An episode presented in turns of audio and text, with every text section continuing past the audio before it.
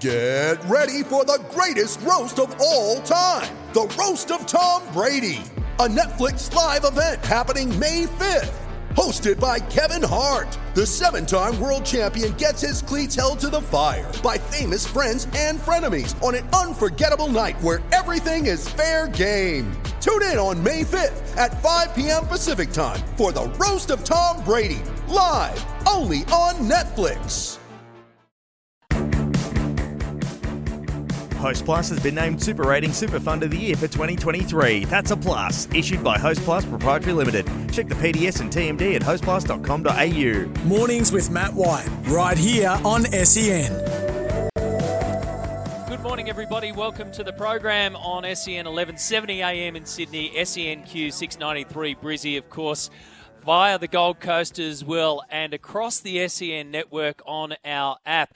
Showers today for our Sydney listening area, tops of 26 in the city and 28 in the west. For Brisbane, a shower or two with a maximum of 31.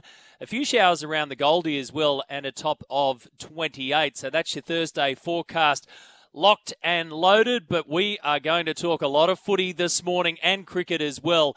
The season starts for the NRL 2023 Premiership tonight right here on SEN. So coverage of the Eels Storm. Joel Caine with the call on this one from 7 o'clock Eastern, 6 o'clock for our Queensland listeners. And we're going to pick our way through each match and hear from the key players in that, the final word from the players. But before that, dive into this, folks. Head first, 0457 736 736 or 1300 01 1170 on the open line. Our winner winner chicken dinner on a Thursday, thanks to Char Grill Charlie's, as you know, great sponsors of this program and feeding the entire SEN offices around the network. I want to know this morning who wins in round one by the biggest margin. Now, I sat down and did my tips yesterday for round one. And when I was posed the question, okay, what about margins? I went, oh, hang on a second. That's a different story. There are a couple of games that I flipped on and flopped on when I came to my selections. But then I looked at the margins and thought, this is going to be tight. I get the feeling that round one will be pretty tight. Eels v Storm, that could be nice and close. Warriors and the Knights, I'll be calling that on Friday afternoon, uh, Friday evening. And look, sometimes you just don't know with the Warriors and the Newcastle Knights. Ponga at six, Hastings now at seven. They've got points there, but I get the feeling that might be close. Panthers and Broncos, I expect the Panthers to win, but I don't know if they're going to run away with it. Manly and Bulldogs, seriously, I think that could go to Golden Point. I tip Manly uh, both with head and heart, but I think that one could be close at the back end. Cowboys v Raiders, again, expect the Cowboys to win, but I don't know if it's going to be a blowout. Sharks and Rabbitohs, that'll be tight. Expect Souths to win that one. Dolphins and Roosters, let's come back to that. And then Tigers v Titans, again, that could be close. So out of all of those, I've got to say the Roosters look to me to be the standout team in round one to win by the biggest margin. Give me your thoughts on that. Let me know who wins by the biggest margin, but you need to tell me why. And you'll go into the draw for one of our 10 Char Grill Charlie's vouchers that 2am Tommy's keeping in his back pocket. He'll hand them over mostly under duress because he's giving up free food. But 10 vouchers to Char Grill Charlie's coming your way. Now, we've heard from experts. We've done our top eights. We've done our Dally M's. We've done our grand final winners. But what about the players' perspective? The final word from the key players heading into round one. So let's go through these and hear from the players as they go into the first match of 2023. Tonight, Eels v Storm. It's going to be fascinating. Josh Hodgson there in uh, the Eels jersey for the first time. A very different Storm lineup. Eight different players from the team that took to the field last time around in 2022 in the finals. Eight different players. And then you throw in the fact that Craig Bellamy has never lost a round one match when he's been in charge at the Melbourne Storm since 2003. It is quite some winning streak. So the key players in this one, let's hear from Clint Gutherson at the Eels. The, we have the majority of the same boys in the team. We lost a few, obviously, uh, great players in our squad, but every team does. It's just about someone filling up. So um, look, we're ready to go again and looking forward to it. It's a new year. Last year doesn't mean anything. Um, every team has changed, every every player's uh, moved on, and it's about starting this year well. And we get to open to the year. It's exciting. We're going to have a full house there at, um, at the stadium, and uh, we're looking forward to it. So they went to the final game of 2022. They start in the first game of 2023, and according to Gutho, last year we need to park it. Sure, we didn't go the distance and win the premiership. We went all the way, but but that's that's in the rear vision. We need to look ahead for this one. And what we're hoping to do here, folks, if you're trying to work out your tips for round one, perhaps these insights from the players are going to help. Christian Welch at the Melbourne Storm. Yeah, and obviously we've got our work cut out for us with the last year's grand finalists. So, um, yeah, we're well aware of the challenge we got. Year after year, these tough pre-seasons, they, they really work. And I know us players, we tend to get a bit tired and worn down by them, but they really, it gives us a bit of an edge, how tough and, and resilient it makes you. So hopefully um, we can show that, that the, the grueling months of training and they've really stepped it up, um, that we can go out in the field and, and take it to them. Is the pre-season something that you factor in when you're looking towards your round one tips? I mean, the Melbourne Storm are so professional. They've done it time and time again, and surely that's got to be one of the key reasons – why Craig Bellamy has never dropped around one match. He'll you you've got to know that even with eight different faces, they're going to be ready because they're always ready. So that's tonight. Then of course tomorrow night, Sky Stadium over in Wellington, the Warriors v the Knights. Let's have a listen from inside the Newcastle camp, Tyson Frizell. It's been a long, tough pre-season. Boys have worked really hard, and I think we're all really looking forward to playing, getting some footy back in New Zealand, especially. So yeah, definitely ready. A lot of guys playing together for the first time. Still a lot of hard work to to get to get through this week, especially preparation for um, the game on the weekend. But yeah, we're definitely ready. And like I said, we've we've prepared as well as we can and done everything on the field and off the field to get ourselves right. And we're just looking to yeah, transfer that onto the paddock now. So, new names, new combinations, that could be a key, especially for the Newcastle Knights. And the same's got to be said for the Warriors. So many new looks in the Warriors outfit in 2023. The Panthers have the Broncos in round one. So, late match on Friday night at Bluebet Stadium in Penrith. And of course, the Penrith Panthers looking for three in a row. Broncos dressing room and how they're feeling there's no point I'd rather start, to be honest, this year. Round one, you get a reality check against the um, reigning premiers, and hopefully we can come away with two points. So um, that's exciting, mate. I've never played there, so I'm really keen to get out there. And obviously things went the way they did last year, but um, without being too cliche, it's a new year, new team, and ready to go. Cobbo can do things that no one else can do, and Walsh can do things that no one else can do. So we're pretty lucky that you know the one and two fullbacks um, or up and coming fullbacks in the game are at our club. So um, yeah, it's disappointing that Walsh won't be able to pull on a Bronx jersey, but um, you know, Selwyn had a quality. I think he played the full 80 in the trial, and I'm excited to see what he can do. And he's a big body, and he'll be good. Pat Carrigan there. Okay, we get to Four Pines Park at uh, Brookvale on Saturday afternoon. It's the three o'clock game, Seagulls v Bulldogs, and a lot of interest in this one. Obviously, Anthony Seibold in charge now at Manly, and you've got Cameron Ciraldo in charge at the Doggies. What about Lachlan Croker, player of the year for Manly last year? We know that Tom Trbojevic is in. It's going to be interesting around the battle of the sixes and sevens across the board. So many star players. Manly's player of the year in 2022 had this to say ahead of the season opener. New coaches bring new ideas and, and new systems and all that sort of stuff, and um, so far it's been working really well. Um, we're really excited to get out there and play some footy, and we've got a lot of young guys that are coming through and playing really good footy. Um, a lot of our older guys left us last year, so it sort of gave us a chance to to rewrite um, how we sort of go about things throughout the preseason and then hopefully take them into the year with just sort of cultures and, and values and stuff that, that we really care about. So it's been a nice change. Lachlan Croker there. So Cowboys then have the Raiders. Relatively few changes across the board. Big one for the Sharks v Rabbitohs. No Nicho Hynes. He is out. Braydon Trindall is in. But Nicho did speak on the captain's run yesterday right here on SEN about what they've learnt from 2022. In patches, we were really good at certain areas, and then like our start in that sense, our semi-final wasn't up to standard, and we spoke mm. about starting fast in those in those bigger games and going after those sort of teams. I think we got punched in the face really early against Para. I mean against South, um, and they were up 12 0 within how I don't know how long it was, and we sort of couldn't come back from that. So Um, you know, we don't really want to get punched in the face first. We want to punch them in the face and go after them. it's a good way to put it, isn't it? Don't want to get punched in the face first, so we'll start. So that brings us to the Dolphins v Roosters. And like I say, this is the one I've got to say looks to be the one where there'll be the biggest margin, but we don't know. We just don't know what the Dolphins are going to offer up. I think it's a fair bet to say we know what the Roosters will deliver, and similar to what the Melbourne Storm do professionalism in and out, and a lot of focus around Brandon Smith in particular. But gee, there's focus on the Dolphins, and for good reason. Their captain, Jesse Bromwich. Let's have a listen to him.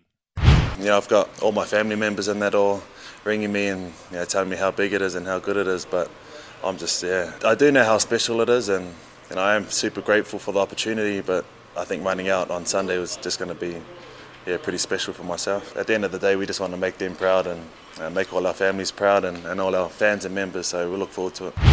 All right, there's Jesse Bromwich. Tigers, of course, v the Titans. We'll skip our way through the rest of the day's news and, of course, cover cricket as well. You're listening to the morning program right here on SEN. Back after this. Now let's continue on with this discussion around the NRL.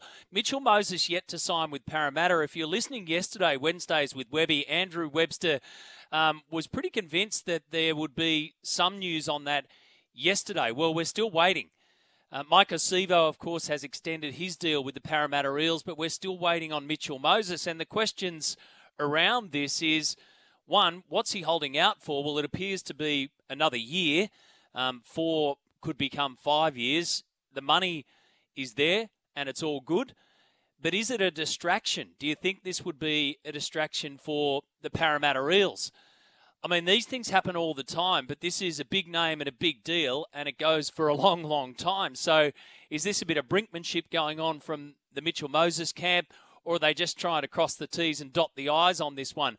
Brad Arthur, let's have a listen to him in the middle of all of this, trying to get his season up and running, trying to get back on board for 2023. And meanwhile, you've got a key player who's yet to put pen to paper.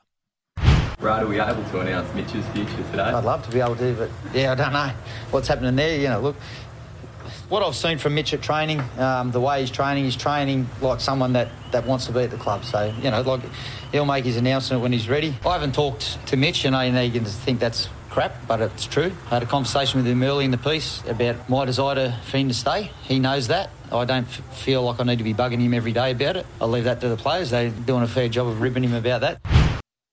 So I guess if you're Brad Arthur and your your statement there around look, he looks as though he's training as though he's ready to play and, and stay with us, then Brad Arthur's going to get the body language and the read on it better, and he'll be in touch with head office, no doubt about it. So I just wonder what the distraction or what what the what he's holding out for, Mitchell Moses. What is there yet to do with this deal? And if it is just the one more year, whose camp are you in here? Are you in Mitchell Moses to try and push it from four to five years? Or do the Parramatta Eels, who clearly, if that is the issue, are holding firm, do you think they should stay? Hold firm. Just stay with that. Stick with four years, or the other way. They've got their player, keep him for another year, do the five years, give him what he wants, and away you go. And here's another question for you, folks. And give me a call on this one on 1300 01 1170. What if there's a curveball? What happens if there's a curveball in all of this? Now, we've sat through so many deals that we thought are going to go this way and they go that way. They zig when we think they're going to zag. And we know that the West Tigers have been here in this one, and it appears as though that's not going to be the likely destination. I mean, let's put it out there. We think probably 90% sure that Mitchell Moses is going to stay at Parramatta, but this is rugby league and this could change in a heartbeat. So, what if there is a curveball? Where could somebody like Mitchell Moses end up? If it's not the West Tigers, who's got the cash? Who's got the want for a halfback for four to five years at a million bucks plus?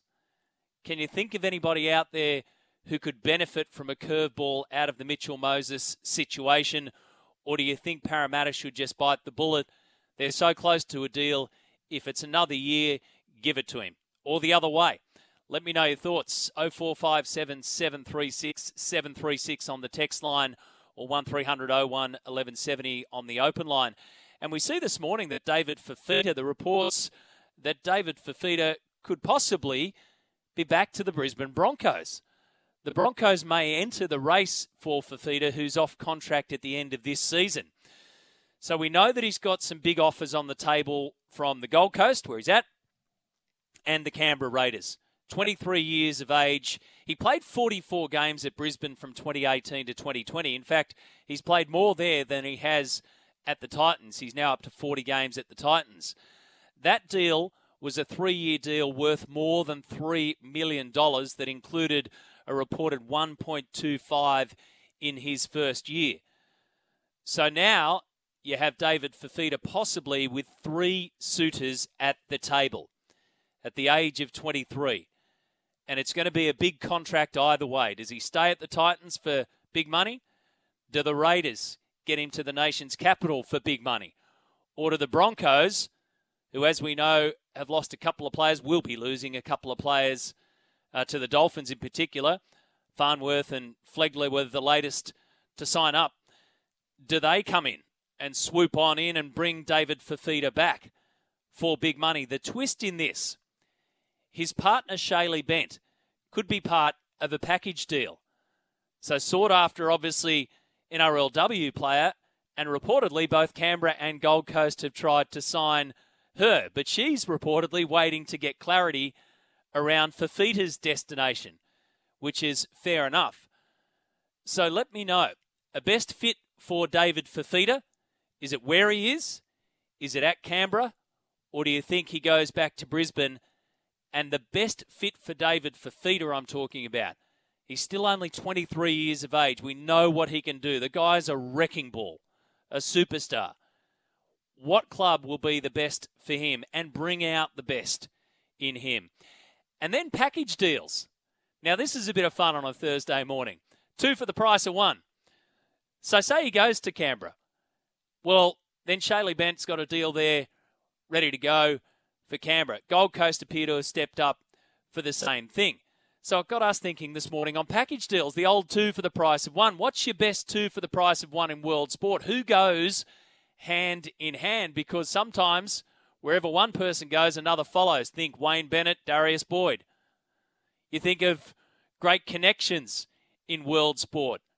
Dennis Lillee, Rod Marsh, Bold Lillee Marsh 95 times. Des Hasler and Kieran Foran had a great connection. It's now been broken up, and Foran's at the Titans, and Des no longer coaching at the moment. But they were uh, constantly linked together.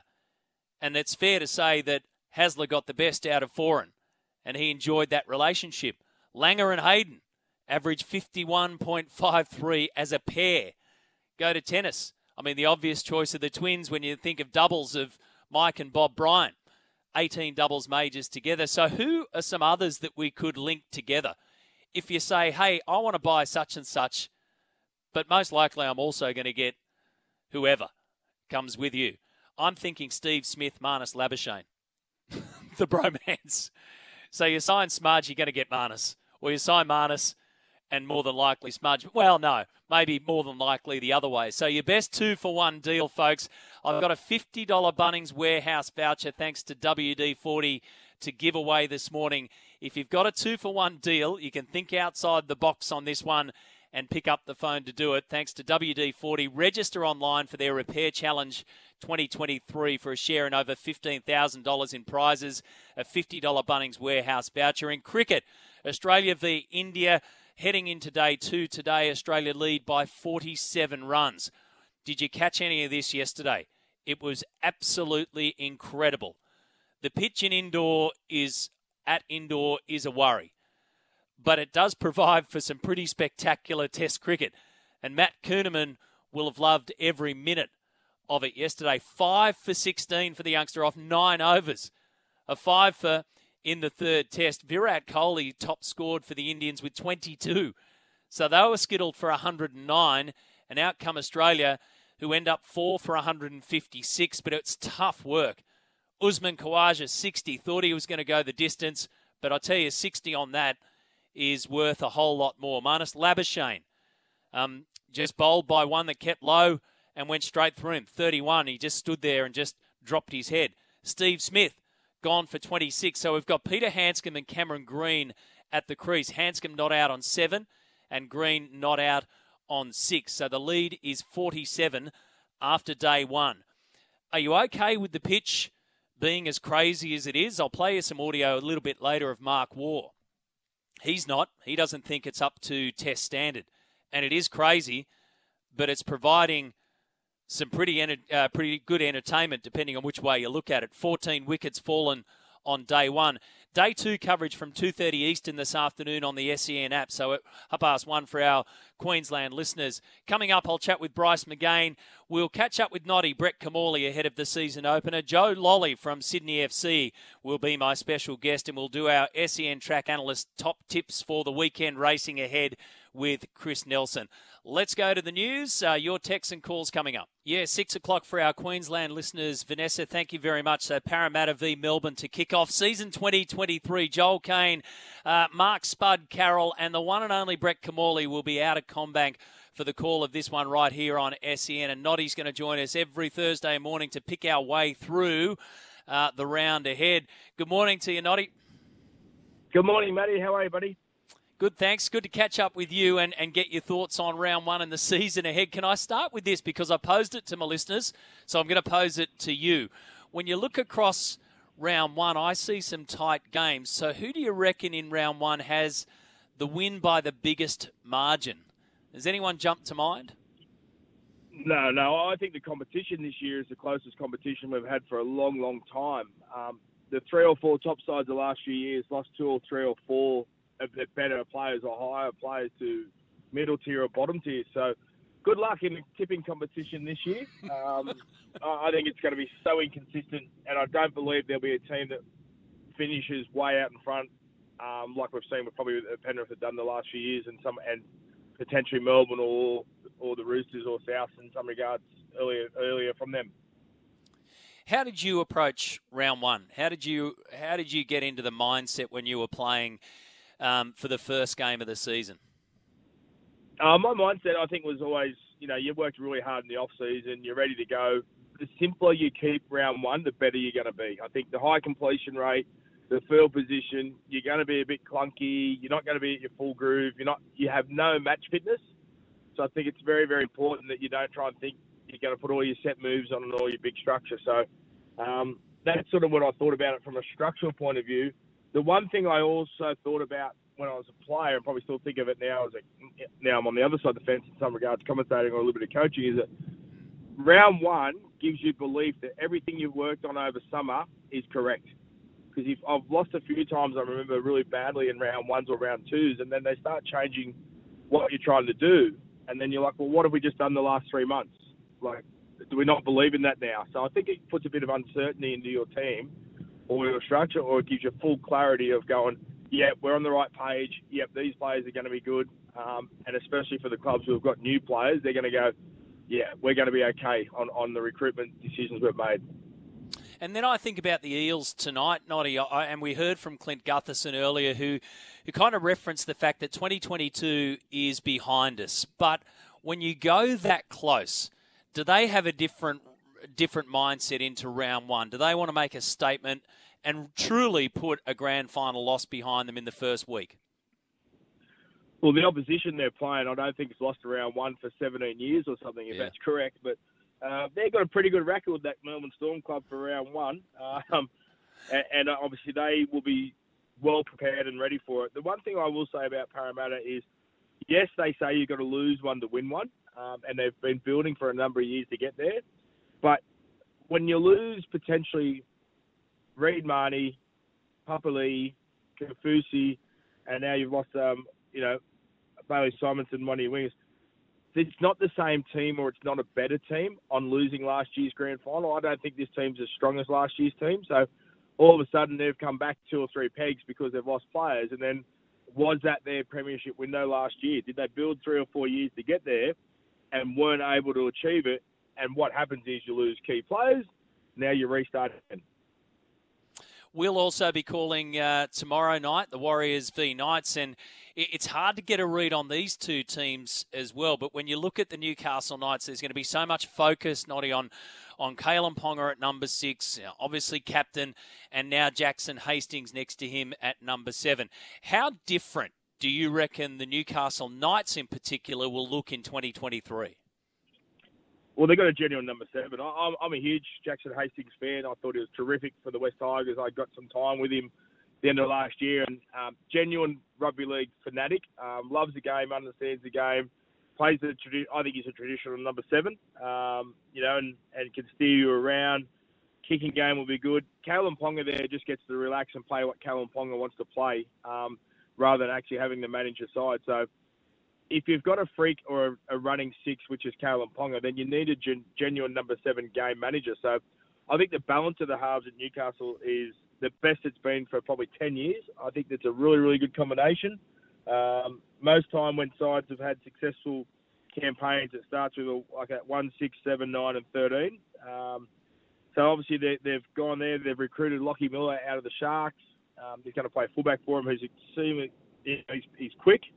Um, there, there's plenty of rumblings coming out of Newcastle, though. There's plenty of rumblings coming out of the Dragons, isn't there? There's little, little news and, and stuff that's happened over summer. So both these clubs, well, both these clubs, not these clubs, but in the Dragons, but the Knights would want to start really well because the footsteps or the drums might be beating it with a bad performance for the first round when we think about differences too going into round one, I'll, skip ahead to Saturday afternoon, and I think Manly v Bulldogs. A lot of hype around the Seagulls after the preseason, and obviously a huge change in the coaching front and the assistant coaches, all that stuff. But when you look at their team going into this one, there aren't too many changes from 2022 through to 2023. Obviously, Cooper Johns will start at 5'8", no Kieran Foran.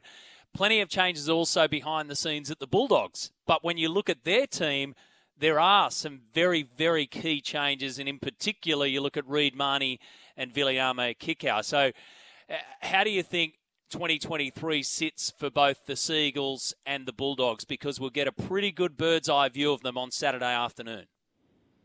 Yeah, we will. I think it'll be exciting for both clubs. Both fan bases would probably be really excited leading into the competition. Um, different reasons, obviously, change of direction at Manly. Um, they'll be waiting to see when Tom is available and Tom, when's Tom back because obviously that has a huge, um, huge understanding of him. And, and Tom, does Tom play every week for 25 weeks? Because if Tom plays 25 rounds, Manly are going to be a top eight side. If Tom doesn't play 25 rounds, then it puts a lot of pressure back on, as you said, DCE to be the main star uh, and just work on the forward pack. So hopefully Tommy's you know, that hamstring is terrific. He's obviously known he's had a big campaign over summer. Um, I know he was a bit unhappy potentially when the coach changed, but obviously Mr. Seibold would have calmed him down and said, mate, you're a big part of this club. So Tom goes good there. There's plenty of excitement. If you're a Canterbury fan, um, top eight is in their grass. Um, they've bought, well, you said, Reed Mahoney is terrific. He was on the fringe of playing for Queensland. Kikau is just a strike left edge back rower who's big, strong, and a freak. Um, so that'll be good. Burton's a quality player. Um, you know, Ryan Sutton, I think, is also a really strong forward for him. Um, so I think he's at each week tough middle forward. So they'll go well. Um, I, I'm not sure whether they'll make the eight both these sides, but I think they'll be in and around that position six to position ten type of combinations. As there's not many key injuries to them, and for Canterbury, who have been rebuilt enormously from a couple of spoons, you go from 16th to normally finish about eighth to tenth, and then you try and go from eighth to tenth to fifth to eighth, and then in, within three to four years, you've got to be competing for the flag. So that's probably where they're heading with the new coach in Cameron Ciraldo. And um, you know, we know they've bought Crichton already for next year, and I suppose keep listening to who are the other targets they go on a poach through. You know, we hear Phil say they got plenty of money on their cap for 2024, and they'll spend wisely. Yeah, yeah, there's more to come in that uh, department. Before I get your tips, just a, a final word overall on your general, your genuine expectations of the Dolphins. New team coming to the Premiership. They've got the Roosters first up, so it's going to be difficult. But your expectations this season of the Dolphins, mate? Uh, they'll be competitive. You know, Wayne Bennett's a super coach. He's been around for a long, long time. Doesn't have a star-started roster like in the past at the Broncos when they first started. Um, and the success he had at the Dragons. But they'll be competitive. They've got probably a lack of depth, which will make it hard for them if they get some injuries. I would think the Dolphins will aim to be successful and be really competitive in two to three years for a top eight side. So, you know, if you're talking about who could have the biggest win for round one, I you look at that and you go potentially, um, you know, potentially the Roosters could have the biggest win, but I expect them to go and be competitive with Dolphins. I just don't know how many games they win this year. All right, let's go through them. Tell me who wins uh, for round one tonight. Eels v Storm. Storm. Storm continue the winning streak. Uh, tomorrow night, over there in Wellington, Warriors v Knights. Yeah, I think the Warriors will get off the good start. They actually look really fit in their trial form, um, and a new coach has come out of the Penrith system, so that's got to be a couple of positives. positives. Panthers against the Broncos. Yeah, I think Penrith Penrith Penrith will win that one. Um, yeah, I think that might be the score. That might be the game that has the biggest scoreline in it with the points victory. Yeah, could be, could be. Saturday afternoon, Sea Eagles Bulldogs. Yeah, I think Manly win that one, um, and I think they win in a close one. I think that could, that has the potential to go to Golden Point. Well, let's see. Uh, Saturday, five thirty, Cowboys v Raiders in Townsville. Yeah, well, the Raiders' form in the trials, I can't say added any bit of excitement to me if I was a Canberra fan. So I think the Cowboys win, and uh, I'd imagine it'll be pretty hot up there in, in, in Townsville for the Canberra Raiders week one of the competition. Hardest one, well, it could have been the hardest one to pick, but with no Nicho Hynes, I think you've got to go the Rabbitohs against the Sharks. Yeah, I think so. Yeah, as you said, Nicho Hynes plays. You probably go Cronulla at home. Um, no Nicho Hynes, Uh, South Sydney get off to a good start. Souths were great in the Charity Shield as well. Yeah, and you've got the Roosters to beat the Dolphins. So what happens with the Tigers and the yeah. Titans, Noddy? Leichhardt on Sunday night. Oh, the eighth wonder of the world, the full house there at the West Tigers. Drums will be beating, and um, yeah, I think you know Koroisau will be um, will be leading the West Tigers out, and they'll get a victory. Good on you, mate. Good calling tonight. Look forward to calling with you tomorrow night as well, and let's make this a regular chat. Appreciate your time this morning. Thanks, Matty. Have a great week. Brett Kimmorley there. You'll hear his call with Joel Caine this evening and Spud Carroll tonight, right here on SEN. So full coverage uh, of the NRL tonight and tomorrow as well. Let's just take a quick call. 1300 01 1170 is the open line number. We're looking for package deals, twin sets. If you buy one, you get the other. Uh, Barry from Wollongong. Who have you got, Barry? Mate, I reckon South made the best deal in 2003 that they signed Brian Fletcher and they delivered him two wooden spoons. Hold on, Barry. Hold on to the line. I'll send you back to Tommy. You are straight into nomination time. Uh, Mr. Quintessential says, Morning, Matty. You sign Steffi, you get Andre. You sign Kyrgios, you get trouble. So there you go. Uh, twin sets along the way. So that's what we're looking for a little bit of perfect match. Who goes in hand? Back after this. Tony on the text line 0457 736 736 says, I reckon the Dolphins are still waiting for Darius to turn up. Look, we threw that out there off the back of David Fifita and the report that perhaps the Broncos might buy back into this race. But the twist in it is his partner, Shaylee Bent, could be, well, uh, could be part of a package deal. Uh, now, that's not really the scenario because Canberra are interested in having Shaylee there and Gold Coast are interested in having Shaylee there. And obviously, there's a lot going on with her partner in David Fifita. So we threw it out there in terms of package deals, the old two for the price of one. Who goes hand in hand? Um, Lee of Brizzy says the Morris brothers, but that's that's straightforward. And another one says you sign one Burgess brother, you sign a lot of them. yes, the old two for the price of one. In some cases, more than two. Matty, Eric Grothe and Paul Mayers. They had a side business back in the 80s, Eckers, Wreckers, and Mayers Spares from John at Harrington Park. Brady and Gronk. Yep, good shout out. Stu, nice to hear from you this morning. Stuart Broad, James Anderson. There's a fair old pair uh, in both regards. And who are Glenn McGrath and Shane Warne? Yep, working beautifully in tandem at either end. Uh, let me know your thoughts around that. 0457 736 736. Can you think of any two for one deals that we could link together. You're in the running for a $50 Bunnings Warehouse voucher thanks to WD 40 and their repair challenge. If you pick up the phone and give me a call, 1300 01 1170, you go straight into that running. Back to the Test cricket. Let's have a quick listen to Mark Waugh on the state of the pitch over there in Indore.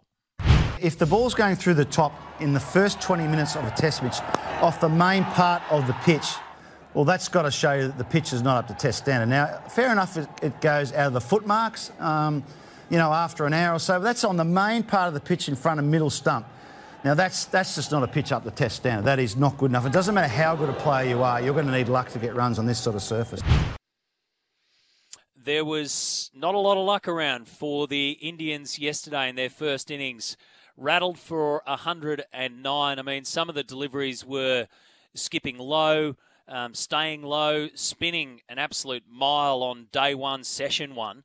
Um, Nathan Lyon, when he came on, made it look easy, which he has the tendency to do. And then Matt Kuhnemann came out with five for 16 off nine overs. It says a fair bit when Kohli top scores with 22 and had to eke his way out for every one of those single runs. In reply, 4 for 156 for Australia. So it's tough going for all of them out there. And the Aussies got on top of it better than the Indians. Um, they lead by 47 runs. I wonder too just how much India's heart is in this one and their heads in this one.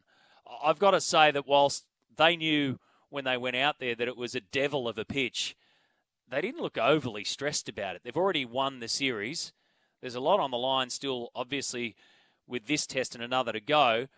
But the series itself is done, and I just wonder how much India is putting into this. Did they look really rattled? Did they look massively worried? Not too much from what I saw. They'll still give it a fair shake, but you got the feeling that this one's going to be over quicker than the five day test that we saw between England and New Zealand. Give me some great combos this morning, folks. 1300 01 1170. Our second hour of the program. Welcome back wherever you are tuning in. Thanks for your company on this Thursday morning. It's Giveaway Thursday.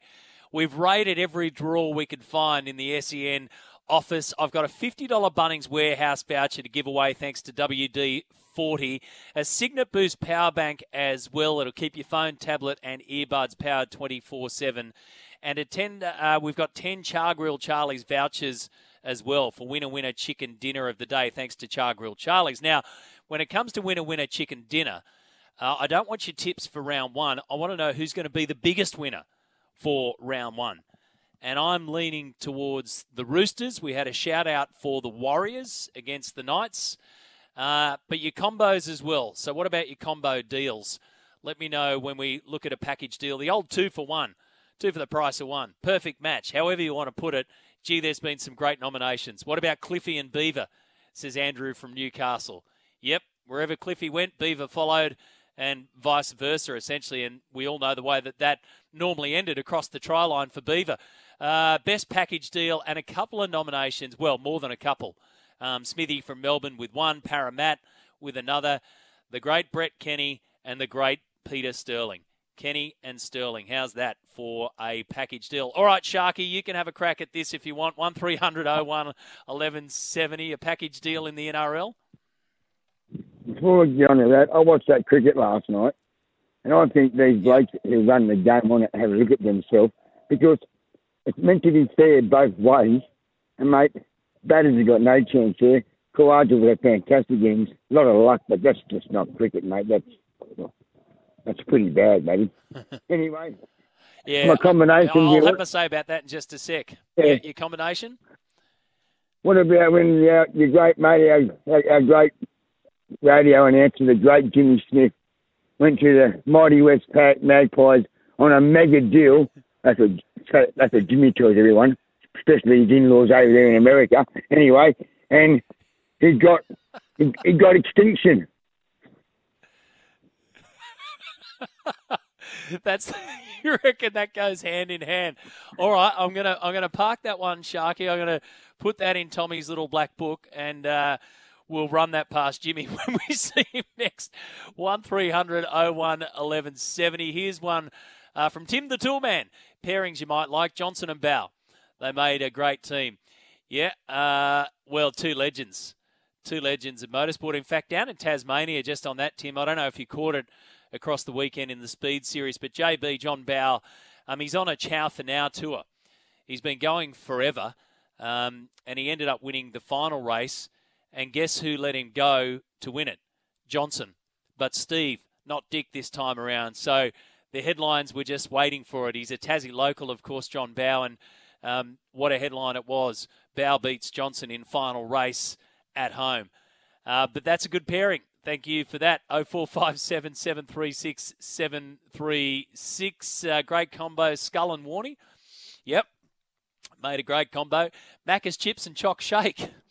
Yeah, they make it. I haven't done that for a while, Rob, at all. Um, it's not a bad, it's not a bad one. But let me tell you about your char grill Charlies. Now, when Tommy comes in, because he is an expert on these matter on these uh, matters, we're looking for great combos there, package deals, two for the price of one. I mean, it's pretty simple. Their, their philosophy is just straight down the line chicken and chips.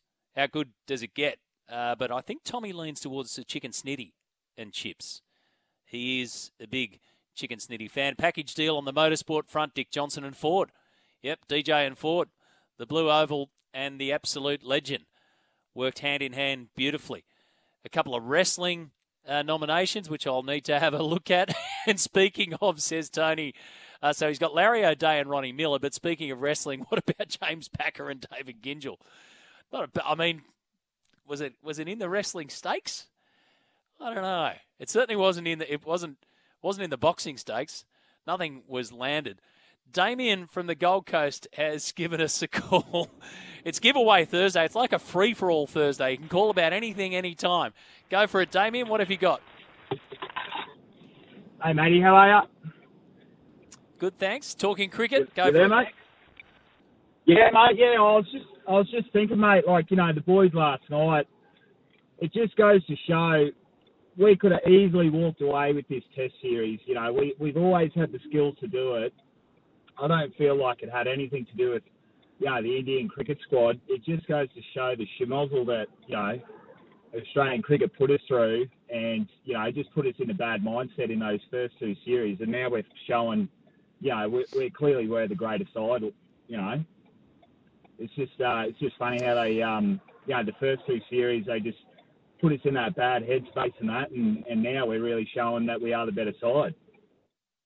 What do you think has made the difference? I mean, bringing Mitchell Starc back into any Australian team's going to make a difference. He could have got, well, should have got a wicket with the first ball, should have got a wicket with the second ball, um, but and ends up with no wickets, funnily enough, and he was by far and away the best when they first came out. He ended up with none for 21 as the spinners took hold. But do you reckon Starc was is, is one of the key differences here? I mean, you know, Paddy Cummins is not there, but we can bring in Cameron Green. David Warner's not there, but we can start to bring in other players. So what's the difference, you reckon, mate? Mate, mate, Smudge with the C on his back for me. Um, you know, just the fielding, just just the cool head, everything. Nothing on Paddy, you know, but I, I just feel like on on and everyone's been saying the same thing when I'm listening to you guys. You know how the the decisions Smudge makes, and and you know how the team was just a lot more settled. I just feel that's a big difference. You know, those little subtle things make a huge difference in a in a test game, and the way we bowled and how we bowled and who we chose at the right times and what ends. You know, I just feel that's that's a massive difference. Is I think the squad were a lot more settled with Smudge with the C. Good on you, Damien. Good call, mate. I appreciate that and your thoughts on day one. I mean, that was only day one. 14 wickets fell. I'll send you back to Tommy because I want to send you a $50 Bunnings warehouse voucher. Thanks to WD 40, mate. If you're like me, my WD 40 gets a full blown workout around home. You can register online for their Repair Challenge 2023 for in more than $15,000 in prizes. Damien, appreciate the call. Uh, pick up the phone, give us a buzz, 1300 01 1170. On the line, Jaleesa Apps on this Thursday morning, counting down until the start of footy season. Good morning, J8. Good morning. How are you? Good, thank you. There's a fair bit going on. I'm looking for great combinations this morning. The old perfect match off the back of David Fifita. Um, now it appears as though the Broncos are going to join this race. And it appears as though your Canberra Raiders, if they're going to have David Fifita on the on the radar, might have to have his partner Shaylee as well. Um, but they've got competition. What did you make of that story about Fifita and the Broncos? Yeah, well, it's extraordinary. I mean, I think if you can get him back at the the right price, I think he'd be um, good for any side. I'd love to see him at the Raiders, but to be honest, what concerns me more about the Raiders is our backline. It's just not um, incredibly threatening. Like when I look at the the Raiders' backs, I just all everyone there except probably uh, which obviously Jack White and um, it, it just I don't know. They're not. They they wouldn't even sort of make the first grade of uh, the starting side. I think of a lot of other sides. So David Fifita would be great. I'd love to see this get a really uh, threatening back though. You mentioned something just there, which I reckon is the key to all of this with Fifita in particular. And by the way, Noddy, I just had him on, JA, and, and he sort of echoes your thoughts around the Raiders. To to him, he didn't see a lot in the preseason that says anything's going to change rapidly in, in 2023. So that's a separate issue. But on on Fifita, the right price. I mean, this is this is going to be. You can only get what's out there, and you can get market value, and you can get a good deal at the right time. But the guy's been on extraordinary money, and he's an extraordinary talent. How far do you reckon the next club has to go to get him? Uh, I mean, I get, I guess it's a, a willing, it's what they're willing to chip in too to to let him go because I think he'd have probably have to go. I I say he'd have to go a, a bit, a fair bit under what he's being on at the moment to leave because I, he was he was just overpaid for any person in that position, right? Like I think you sort of, no matter how good you are in that position, I think you sort of cap out a bit. I mean, he was on money that sort of was suited to sell a really good back. So, um, I, I, look, I don't know, but I think he'd be great at any club that could kind of get him going. He's been a little bit inconsistent the last couple of years. Yeah, yeah, it's going to be interesting to see how it plays out. Blows me away. He's he's 23 years of age, and he's been earning that money for the last couple of years, and there's more to come. You did a story on the Panthers earlier in the week for 10 News. Um, how do you think? The pressure of trying to knock over a three-peat is is either building on them or how they're handling it, or is it is it playing on their minds? No, I don't think it bothers them at all, and I think probably because they've had a lot more pressure um, previously. I mean, the pressure to win after you've lost a grand final arguably is the greatest pressure that you can feel after there was all that expectation on them and then they had the side to do it again. I think that was probably the greatest pressure that they had. And then to back it up, so they already know the pressure of trying to back up a win. Uh, the difference they have this year, obviously, is they've lost Viliami Kikau uh, and Api Koroisau. So they have probably this is the first year that they've really lost those big name players that they that were so integral to their success. But the Panthers have such they do what the Raiders probably don't have. They have such a depth in their backs coming through all the grades, and we saw that last season when they won all those grades. Um, and even with like May out, um, Sunia um, Turuva is going to fill that position, but then you've also got Tom Jenkins who's waiting in the wings. So uh, they just have that depth to keep going, and I don't think it weighs on them at all. This pressure of even, I think they're almost a little bit annoyed at the Appy talk that you know, oh they've lost Appy, so it's all going to come undone. And I think they probably, certainly talking to his teammates yesterday, they find it a bit disrespectful to Mitch Kenny. Yeah, and you wonder too in that in that instance whether the, the Panthers are kind of channeling the Melbourne Storm, you know, in that level of success. And then questions are always going to be asked when players are going to move on. Does it affect their success? Well, the Storm have shown time and time again that they can continue. We always look, Jaleesa, for the movers and shakers and those that are going to lift themselves out of the bottom and into the top eight. What about do you think is going to be across the board the most interesting team slash club in 2023? Where are the most storylines going to come out of this year? I think the really interesting one is Manly. I went um, up to their, their season launch last week and I found it to be a really different place to go to than um, the previous year. Like it felt really tense, and everyone was obviously a bit uh, on edge after everything happened with the um, Pride round. And I felt like it's a really united group at the moment. They, the, Thieves has got them doing this thing where they have um, groups that they go in and they purposely go and have coffees together. Like that's part of their um, their schedule is that you break up into your group and you go and have a coffee. And he's really been about bringing the team bonding. And someone that I think has actually been really um, underrated coming to the side is Cooper Johns. I know he hasn't probably been your standout player that you've seen in the last few years, but he's really happy to be there and was really good in the trials. And having Schuster out could have been a huge blow, but I think having Cooper Johns in there and he has said that he wasn't enjoying his footy. He was just not happy and and he feels really happy at the moment. That I think he was he's actually going to be somebody who's going to be a really big uh, utility value to them. So I'm interested to see if they can keep Tommy Turbo fit. I think they're going to be right up there. Yeah let's see how that one plays out. Now uh, before I get your your tip across the weekend I, I want to know the biggest winning margin this weekend because what happened, JA? Um, I had to do my selections for round one yesterday, which were which were okay. I was pretty sort of locked in on most of them. But then when I thought about uh, points, I went, hang on a second, and margins, I went, ugh. So it got me thinking this morning who wins by the biggest margin in round one? Are you leaning towards the Roosters v Dolphins, or can you find something else?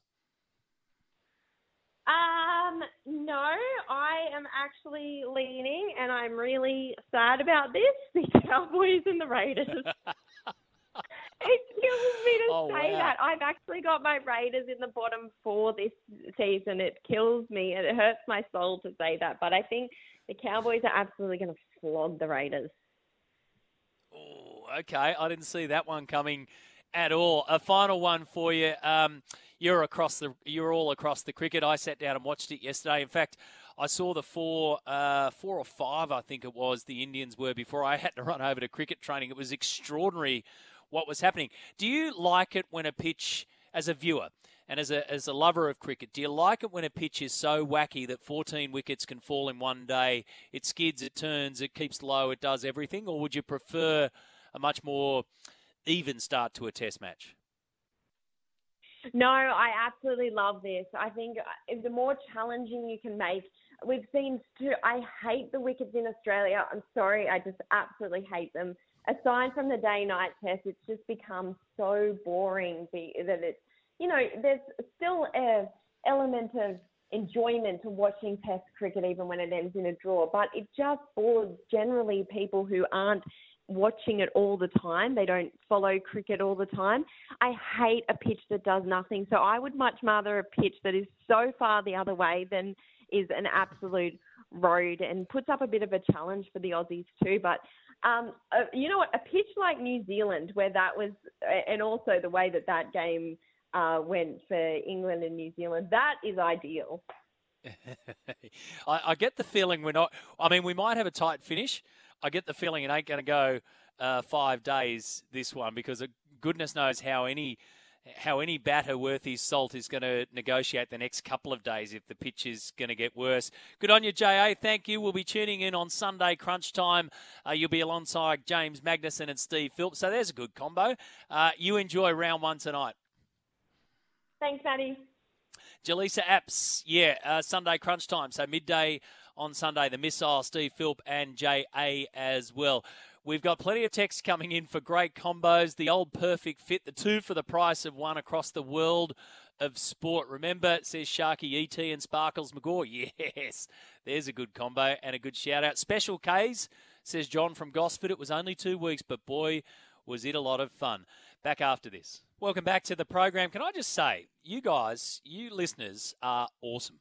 Yeah, absolutely awesome. We had a little rocky start to this program with some technical issues. I'm remote uh, broadcasting today, and we had a few dramas, but you didn't leave. You held on. You knew that we had a little rocky road, and you were with us the whole way. So thank you for doing that. You've brought in big time. So I'm going to try to get through all of the text messages that continue to come on in and your calls as well. Roland from Penrith, you go for it on the line. Thanks for calling in. Aussie pitchers, not a fan? No, no, it's not that I'm not a fan. What it more is the fact that what that last bit of that interview you had with JA, right? Yep. And the thing you said, even you as a coach, the game of cricket, the basic fundamentals of cricket is it's bat versus ball or ball versus bat, whichever way you want to look at it, right? It comes down to a skill set. And if you go out on a turf pitch and it's playing crazy, as a batsman, you've got to have the mindset to, to be hard enough and solid enough to play the ball that's in front of you. As a coach, and you're saying that to your kids, play the ball in front of you. Don't think about the last ball or what's coming next. Play what's in front of you. Hmm. You know, and it's it's why I haven't run whinging about the sweep shot. Why I haven't you know bagged the Aussies out for any of it because at the end of the day, pitches are des- you know they've created pitches to make it a challenge. And now we've got the Aussie batters who are up for the challenge. Nothing wrong with that. Yeah, that, I, I totally agree with you. 100% agree with you. And yesterday, Roland, I watched with interest the way that Usman Khawaja was batting. I mean, you know, he's such a fluid batsman anyway, and he can just he just buys himself more time. But there was there was a difference in his approach and the way that he played those deliveries that were going to cause him some danger. So there was a definite mindset. And I agree, you're meant to be challenged on test cricket pitches in particular, and then it's back to the batsman. So if it is bowler v bat in this situation, it's back to the batter to try and say, okay, what is my test here? My test is I need to get through this period. The ball's keeping low, it's spinning a mile. So my test, and that's why it's test cricket, is to try and come up with something to negate that and get on top of that. And I saw just little bits of differences, or a few little differences in Uzi's um, style of play yesterday. The way that he he was almost sort of feathering it off the pitch, and I 100% agree with you, mate. And look, not all pitches are going to be the same, and we don't want them the same, right? Correct. And that's what I said to the producer when when he picked the, when he put my call through. I said, Yep. you know, you you got to look at Khawaja. He scored 60, which no other batsman in this test has done. The Indians right. in the previous test, there were a couple that scored hundreds. Right, nothing wrong with our bowlers. It was just their mindset. I mean, they weren't tonking them over the fence every second ball for six like they do in a BBL. They they were actually playing shots, but playing the ball in front of them. Yeah, 100%. Good call. Can you hang on, mate? I'll put you back to Tommy. Um, we'll send you out a Cygnett Boost power bank. It'll keep everything charged up 24 7. Appreciate that call. I'm just going to race to the news. Uh, Vanessa in the newsroom. Steve, who is on the line from Penrith.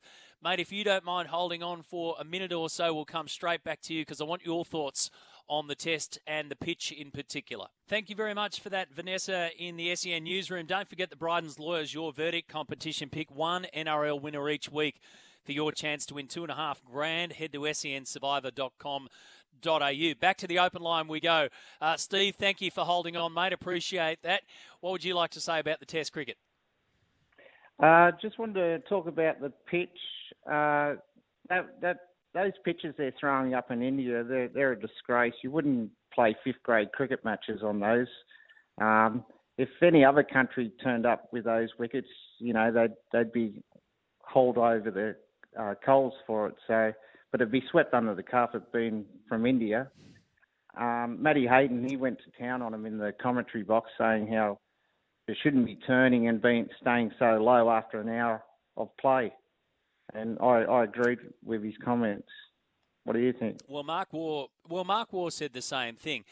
Look, I mean, as I said to our previous caller when Roland called up, I like the fact that pitches are different. I mean, are they substandard to what we would expect? You know, full blown professionally. Honestly, Steve, if you take a look at the wide shot, and I heard our SEN commentary team preview this before I saw it. They were talking about the ground itself. In fact, Bharat Sundaresan was giving us a great uh, reasoning behind the red clay and then the darker areas. You know, it's it's not up to like a SCG, MCG, Adelaide Oval sort of standard on the whole. But I do like the fact that they are challenging, and I do like the fact that they're that they're different and that they pose different challenges in different tests. I mean, I, I see what you're saying about you know from a purist point of view, is it up to full blown standard? Probably not. Is the ground up to full blown standard? Probably not. I mean, they've got the full training pitches on there as well. So I think you've got to kind of take a little bit of both. I'm okay with it, mate. I'm fine with it because you know what? After the however long it took us to roll India, we're walking out on exactly the same pitch. So then it became for me a challenge. And to be honest, mate, I, I was I was busy, so I didn't see a lot of the first part of Australia's innings, the very very first part. And then I sort of knuckled down to sit down and watch Uzi Khawaja in particular and Labuschagne and then Smith. So I was fascinated to see how they were going to handle it. So I'm okay with it. I, I'm fine with the fact that there's a test involved in it, which is what Test cricket's meant to be. Yeah, I I agree with you. The, the wickets, if they were all the same, that it'd be a bit boring. I agree with you there. Mm. So I don't mind the turning wickets and that, but it's just the way that they're staying low and they're turning like like ten feet. Some of them after an hour's of play. Um, yeah. Where in Australia that wouldn't happen till day four or five. You know what I mean? They just yeah. Not that this Test match is not going to get to day four or five. It'll be all over in three days again.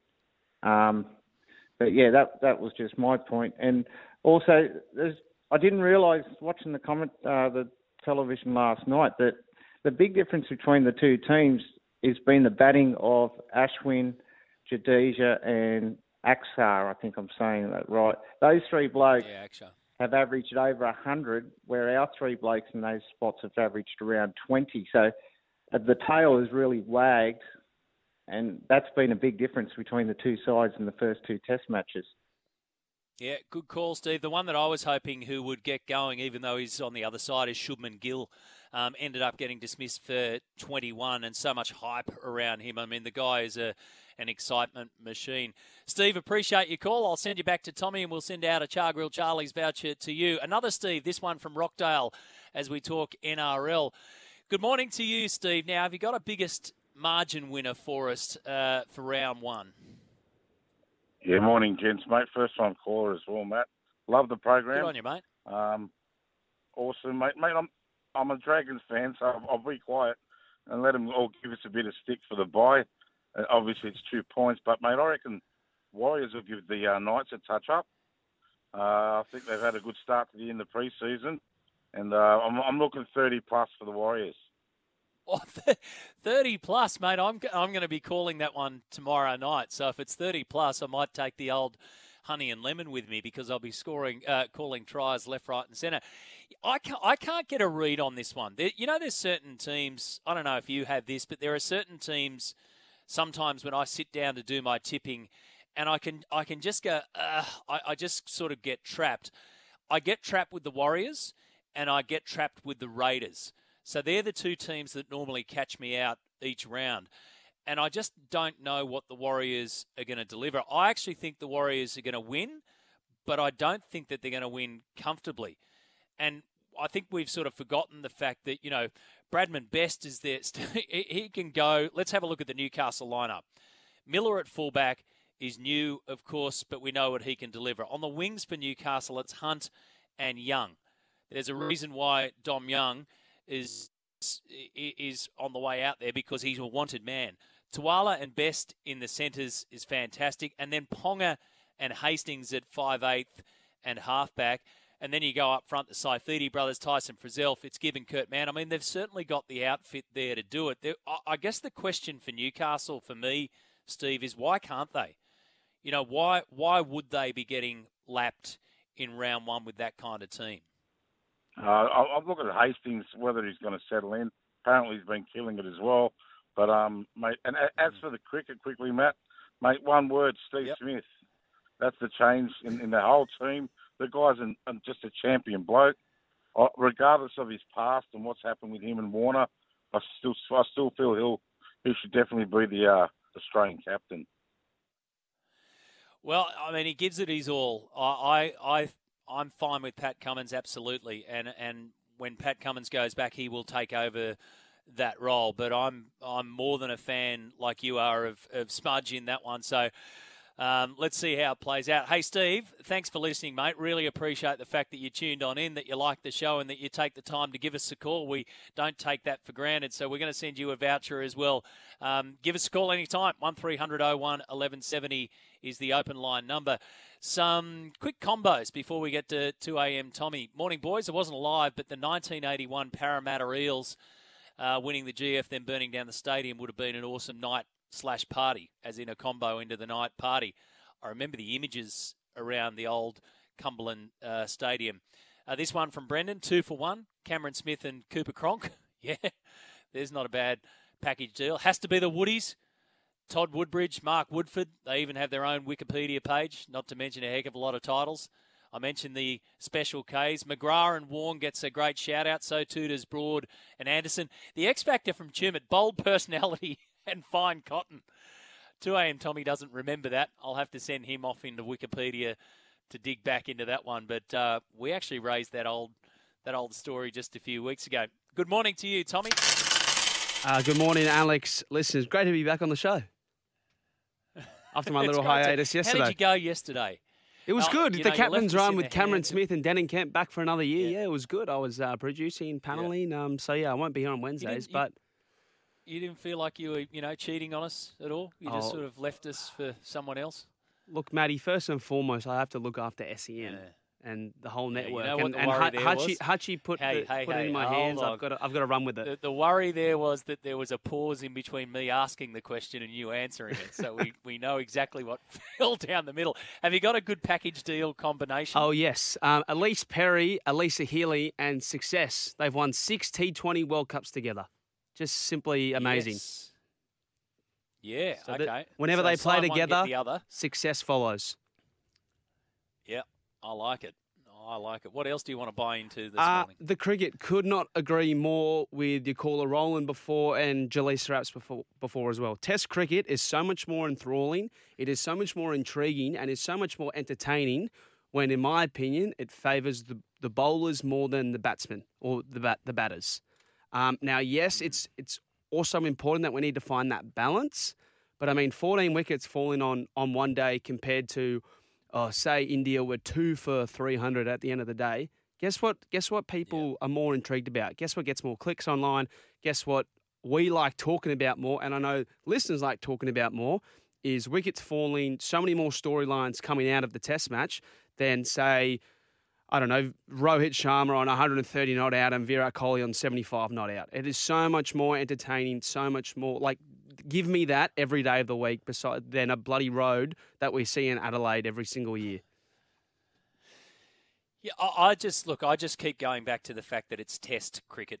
It's meant to be a test, and we don't want every single uh, track to be the same because you get the same outcome time and time again. So I'm I'm totally up for it. I found it fascinating yesterday. The other thing too is in this argument is that Test cricket by design in our heads, weirdly enough, still sits as a five day adventure. Mm-hmm. And we know, aside from what happened in Wellington the other day, we know that those days are gone. So I don't think you can link the two together. I think people saying, "Well, this test is going to be over in three days because of the bloody pitch."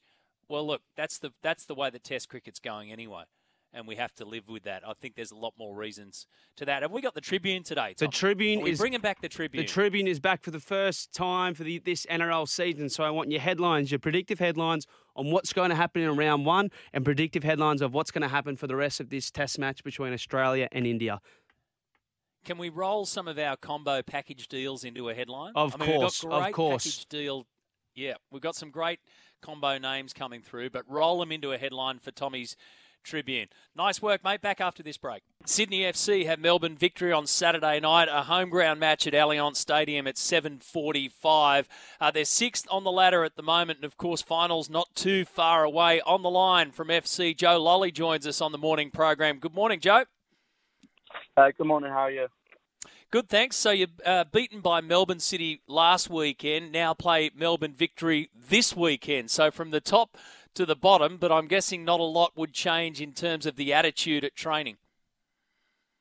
Uh, no, not really. We need to, you know, do what we've been doing, you know, apart from the game against Melbourne City, we've you know been on a good run of form. So yeah, fingers crossed we can pick ourselves up and, and get a result of the weekend. Like I mentioned, sixth on the ladder, and I'll talk about finals in just a second. So, a snapshot for you of the season so far. You'd like to be higher, um, but how do you think the season's gone so far in your first year at Sydney FC? Um, yeah, as, as, you said, you know, as a team, we'd, we'd we'd like to be we'd like to be higher. You know, we we want to be pushing for the top of the league, um, and yeah, you know that that's the ultimate goal. Um, from an individual point, it's been, you know, okay. I'd like to, you know, always always do better than you know what I've what I've done, and and hopefully can end a strong season both as you know as a team and individually. We always wonder, Joe, when you know when players come to the A League for the first time, how different it is, and I'm sure you've been asked that question before. But what about what you learn from uh, the game in Australia and from this club in particular? Um, yeah, it's very physical, a lot of running, um, um, and yeah, you know the the standard is, is surprisingly, you know, you know very good technically. I didn't really have any preconceived ideas coming out of it, so um, coming out here, so yeah, it surprised me that you know the, the high standard and the level of quality, and uh, yeah, I think the game's growing here, and yeah, um, hopefully even next season I'll you know be stronger for it and, and be able to adapt better. It's a business. It's your occupation. It's your full time gig. But is it enjoyable playing in Australia? Yeah, definitely. You know, having different lifestyle and, and a way of living, and you know, it's a lot more relaxed here. There's probably more things to do in terms of you know with the weather, you know, being being like it is. There's more things to do outside of football that allows you to relax. You know, out, outside the pitch, um, you know, which is which is a nice feeling and. Yeah, uh, it's just a, a great way of living, and you know I've had family come over here and, and love it as well. So it's uh, you know, it's a it's a pleasure to be here. To be honest. And I also wonder too, mate, about your, your old teammates back over there, and how much attention do you, and how much time do you get really to to pay attention to what you've left behind and the leagues that you're interested in, different time zones. Yeah, it, it is difficult naturally because um, obviously the time difference, but you know I, I, keep an eye on things as much as possible, and um, you know it's probably more you know, you're looking at the scores and then watching the highlights rather than, I guess, watching full games and things like that, which is a little bit different. But yeah, you know, I'm still in contact with a lot of, you know, people from England and friends I've, I've made um, in football in, in, the past. So um, yeah, keep a, a, pretty close eye on, on everything that's going on. All right, down to finals. That, that, that, finals discussion that I wanted to have with you. Still nine games left in the season, and you guys are hovering around that that sixth position on the ladder. So not locked in yet. But I, I wonder for a player like you that is finding finals foreign, it's uniquely Australian the way we play it through here. Have you put any thought process into the back end of the season and playing finals football? Um, no, not to be honest, not particularly. Um, something, I guess, yeah, you know, it's new. It's a bit alien, alien to me. Um, but I feel like you know, as the season's gone on, you, you get more of a sense of, you know, the start to look at the table and, and, and where you need to finish and and the results around you. And uh, you know, in a way, it's I guess it's similar to having, you know, the playoffs in the championship when you you're going for them. It, you know, towards the end of the season, just start starts to creep up on you, and you start realizing, you know, you know what results you might need, and then how you need to perform to to, to get where you want to be. So, um, I'm sure as the games keep going on and on, the sort of pressure, I guess, ramps up a little, and then, yeah, hopefully, fingers crossed, we ma- we make the finals, and then, yeah, it'll be a good experience being able to play in, in the first finals. Fingers crossed. What what can fans expect on Saturday night against the victory and the lessons learned against Melbourne City last weekend? Yeah, you know we need to we need to start quicker. Um, we didn't start well enough at the weekend, and um, you know see two early goals sort of you know made it a bit of a mountain to climb. Um, you know we're one and one one win, one loss against Victory. They've both been very tight games and and good games of football. So yeah, I'd expect a you know pretty good game of football. Both teams you know like to get the ball on the floor and play football and create chances. So it should be a pretty pretty good and open game. And just about being being the best team in both boxes. Good on you, Joe. Appreciate your time this morning. Best of luck on Saturday night. Brilliant. Thank you very much. Appreciate it. Here we go, final hour of the program, folks, as we count down to the start of the NRL season tonight. Who have you got, Eels or the Storm? Remember, under Craig Bellamy, the Melbourne Storm have never lost in round one.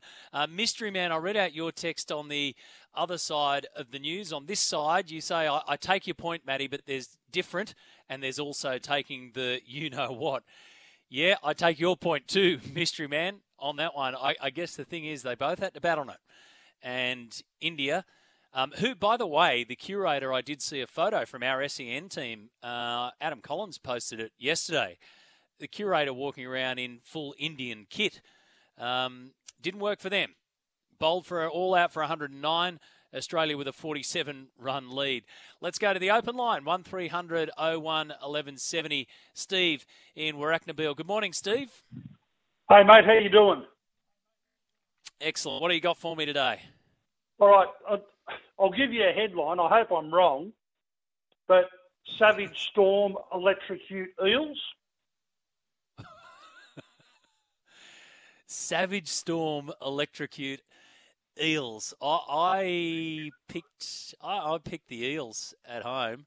Um, so I'm going against all sorts of history and stuff like that. But yeah, all right, I'll throw that in for for Tommy's Tribune a little bit later on. Savage Storm electrocute the eels. And the Cronulla boss, I don't know whether it was the president or chairman. Um, he was on Seven Sunrise this morning, and he was having a bit of a mm-hmm. complain that Cronulla never got any of the New South Wales government stadium funding. Um, apparently, Penrith are going to get 300,000 and a couple of other Sydney clubs are going to get money.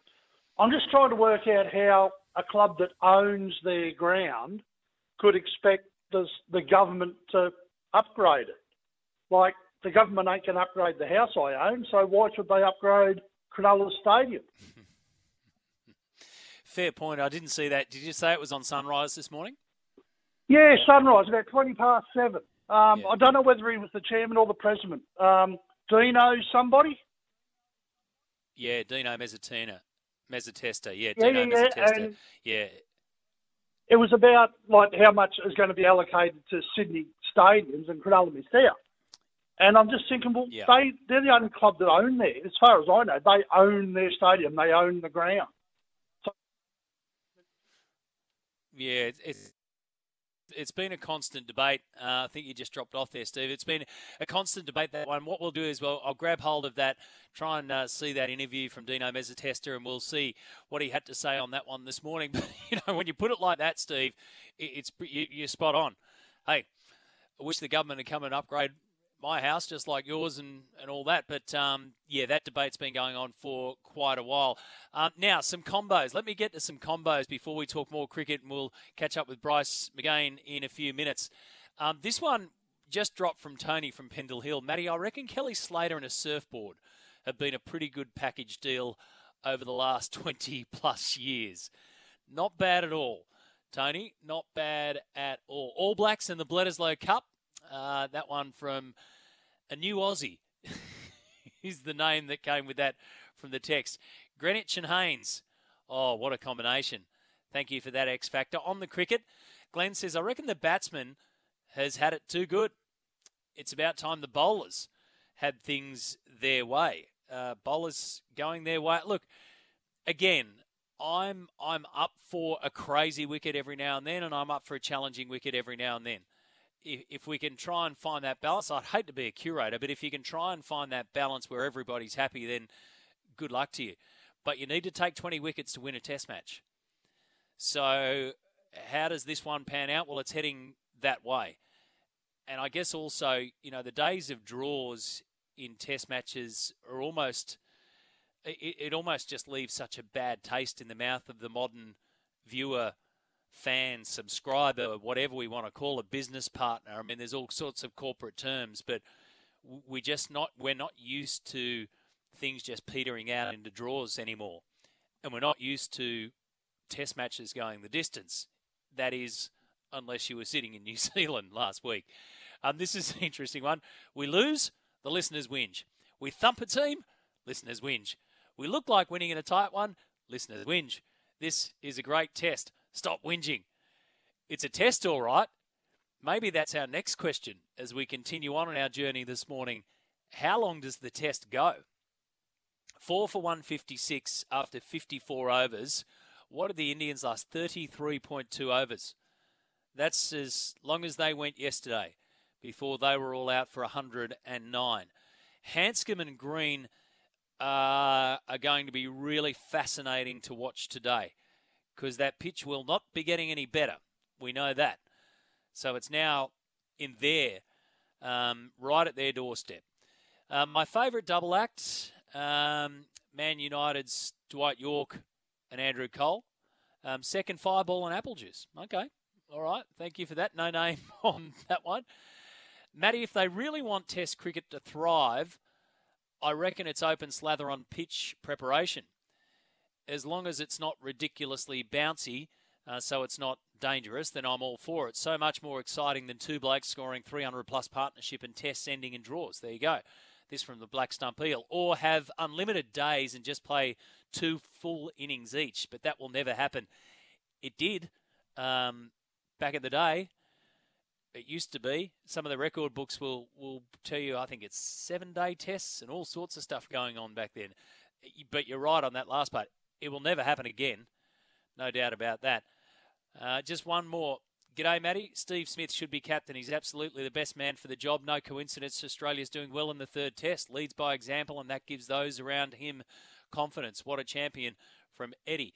Um, plenty of Steve Smith fans, and rightly so but it's Pat Cummins' job and he'll get it when he gets back. We've been having a fairly robust debate this morning around the state of the pitch in particular over there in Indore as we head towards day two of the test in Australia leading by 47 runs. Former Australian cricketer Bryce McGain is on the line, part of the SEN cricket commentary team, of course, right across the summer. Good morning to you, Bryce. What do you think? Is, is this pitch up to standard and is it okay to play on a pitch like that? Very good morning to you, Matty, and all the listeners out there. Uh, no, it's not. No, this is not international standard wicket uh, for the a ball in the first over to go through the top. And what we mean by that is the whole top explode apart uh, when Starc bowled in his first over. Um, that's not up to international standard. It is uh, it's underprepared. It's uh, it's overbaked. However you want to put it, it's diabolical. And uh, yeah, it's a bit of a shame that that's the case because both these teams have incredibly skilled players. And uh, look, we love the fact that Australia have bounced back and doing well. But yeah, your question about the pitch, yeah, she ain't good enough for this level.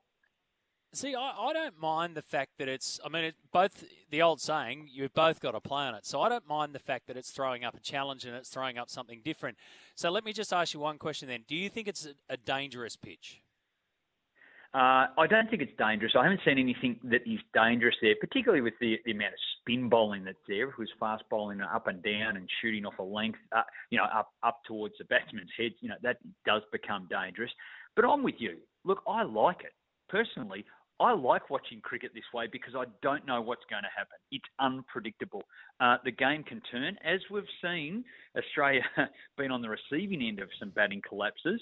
Um, it's just worked the other way for Australia in, in, so far in day one. But it can turn in an hour. We know that. We could be bowled out. We could lose six wickets in an hour, and uh, that lead that we're anticipating to be maybe up to 200 ahead um, may not be the case at all. So I actually like it. It's good. It, it's good entertaining cricket because I'm on the edge yeah. of my seat, and you, you don't want to miss anything because it can turn so quickly.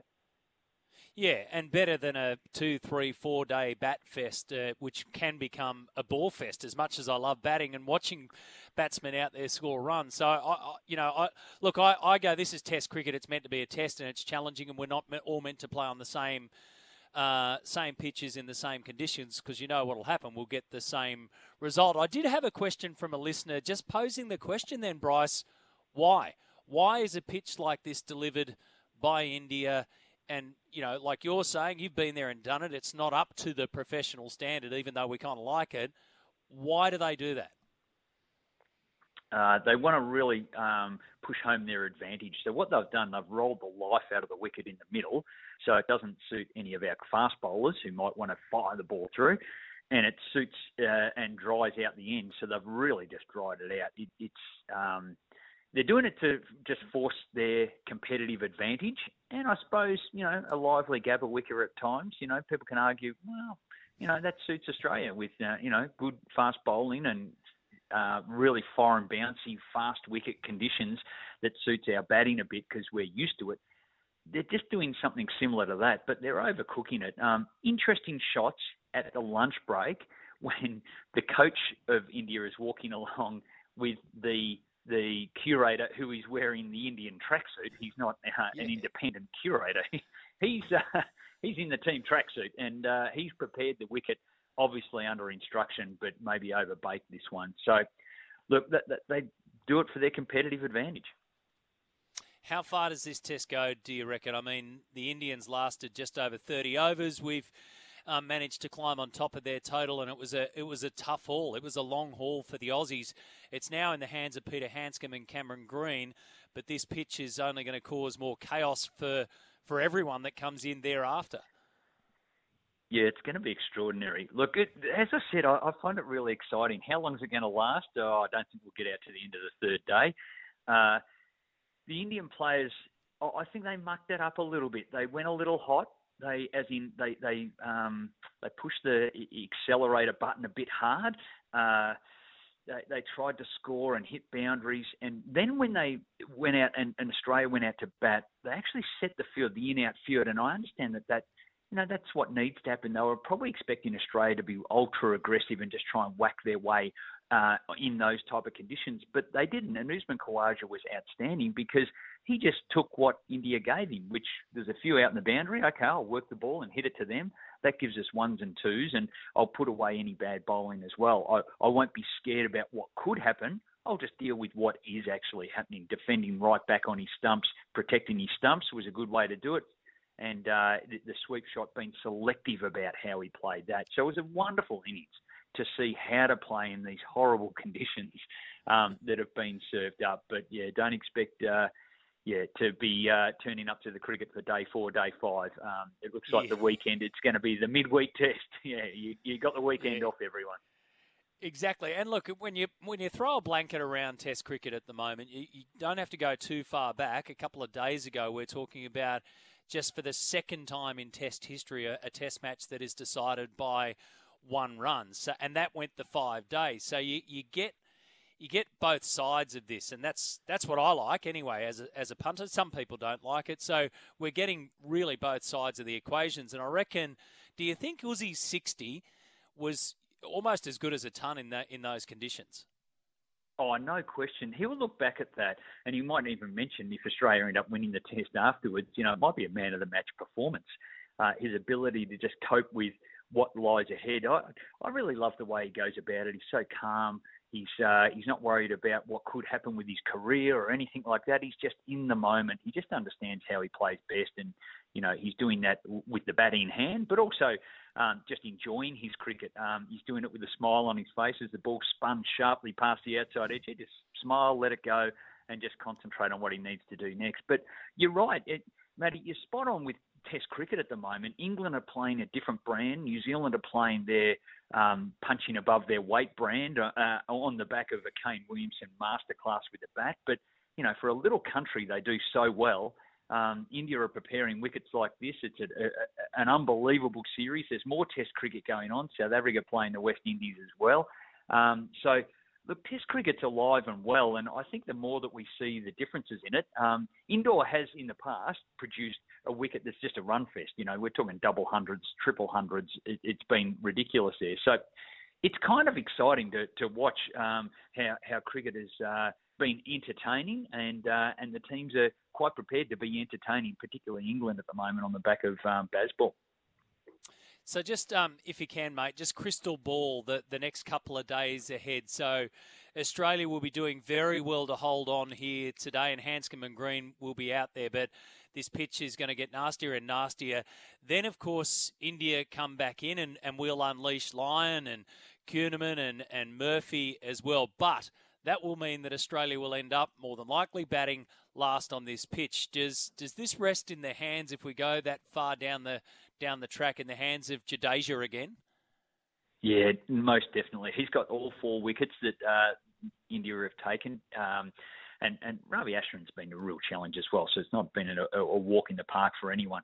So look, it, it, crystal ball in this is so difficult. But what we're seeing, and I'm so pleased to see it because Australia now they've got used to it. They've, they've trained so hard on the conditions now. They've got it's no surprise what's happening uh, in this Test match. Um, so they're they've climatised really well. So it's going to they're going to be competitive for longer. Um, but it is a scary thought. Batting last on this wicket, the ball could literally be rolling and turning square and doing all sorts of different things. So every run is so valuable now in this first innings. Um, the difference between the two teams has been the way the tail has batted. And again, India, their tail just put on another 20, 25 runs, which doesn't seem much, but when you're scoring 100, you know, it's another quarter of their runs. They've done that every time. And the Australian tail, boy, do they need to be able to produce here. Not be scared about what could happen, but take a leaf out of Khawaja's book and go, we're going to deliver what we need to do here. Um, it's so, so important, those tail end runs. So if Australia can get a lead somewhere, somewhere around 150, how good would that be? It may very well be enough just to bat the once. So a lot does ride with uh, with Handscomb at the moment. He's a terrific player of spin. We saw that in the first uh, test as well. So looking forward to that ticking on later this afternoon or mid afternoon for us. And uh, yeah, I'll be riveted. It'll be absolutely exciting viewing. I'm with you, mate. I've got a busy afternoon, but the one thing I did, uh, yes, well, last night before I went to bed, I made sure the old earbuds are powered up and ready to rumble, so I don't want to miss a beat, and then I'll get in front of the box when I can. Good on you, Bryce. Um, let's see how this one pans out. Thanks for your time this morning. It's going to be exciting stuff, Matty. Great to catch up again. Have a ripper day. It, sh- it sure is, Bryce McGain. Don't forget, yeah, SEN's coverage of day two, ball by ball coverage. I mean, we've got the best experts in the game at the game. Um, 2.30 Eastern Daylight Saving Time, so half past one for our Queensland listeners. It's on SEN Fanatic and on the SEN app. Uh, so if you don't have it, download the SEN app. It'll change your listening world. Believe me, crystal clear, absolutely easy. You take your pick out of anything that you want. That's uh, what I'll be doing this afternoon. So the Aussies resuming at four for 156. Handscomb not out seven. Green not out six. Yet to bat Alex Carey, Mitchell Starc, Nathan Lyon, Todd Murphy, Matthew Kuhnemann. So that's what's still to come today, and plenty of wickets. No doubt about that one. Uh, right, let's go straight back to the open line. It's been ringing off the hook this morning. Brad the Owl from Petersham.